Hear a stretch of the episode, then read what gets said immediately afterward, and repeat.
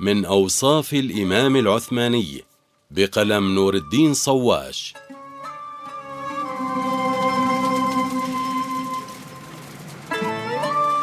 أبدى العثمانيون احتراما كبيرا لشعائر دينهم الحنيف وقيمه الحضارية الإنسانية. فقد عملوا جاهدين على تبليغ هذا الدين وتحبيبه إلى الناس بطرق شتى فشيدوا على سبيل المثال المساجد العظيمة التي تهوي الأفئدة إليها وتنبعث فيها الراحة والطمأنينة. ثم إنهم اعتنوا اعتناء شديدا بالقائمين على هذه المساجد من مؤذنين وقراء وأئمة.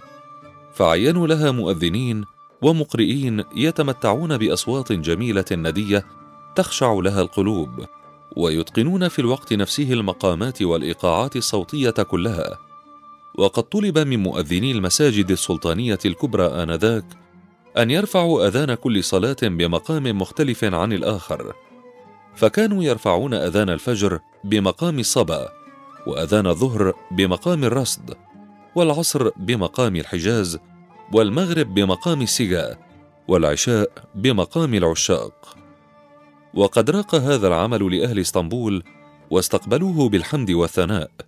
لأنهم استمتعوا بهذه الأصوات الجميلة من جانب وتمكنوا من معرفة الوقت خلال اليوم من مقام الأذان المرفوع من جانب آخر. وبالاطلاع على المعلومات الواردة في وثائق الأوقاف العثمانية ومنها وقفية السلطان سليمان القانوني عن أوصاف الإمام الذي يتم تعيينه في أحد المساجد السلطانية الكبرى نرى أنه لا بد للإمام الأول في مسجد السليمانية أو السلطان أحمد أو مسجد هرم سلطان في تلك الآونة فضلا على علمه أن يجيد أربع لغات. فإلى جانب اجادته الفارسية والعربية كان عليه أن يعرف لغة شرقية وأخرى غربية. وبالإضافة إلى ذلك أيضا كان يطلب منه أن يكون متقنا للمقامات الصوتية كلها.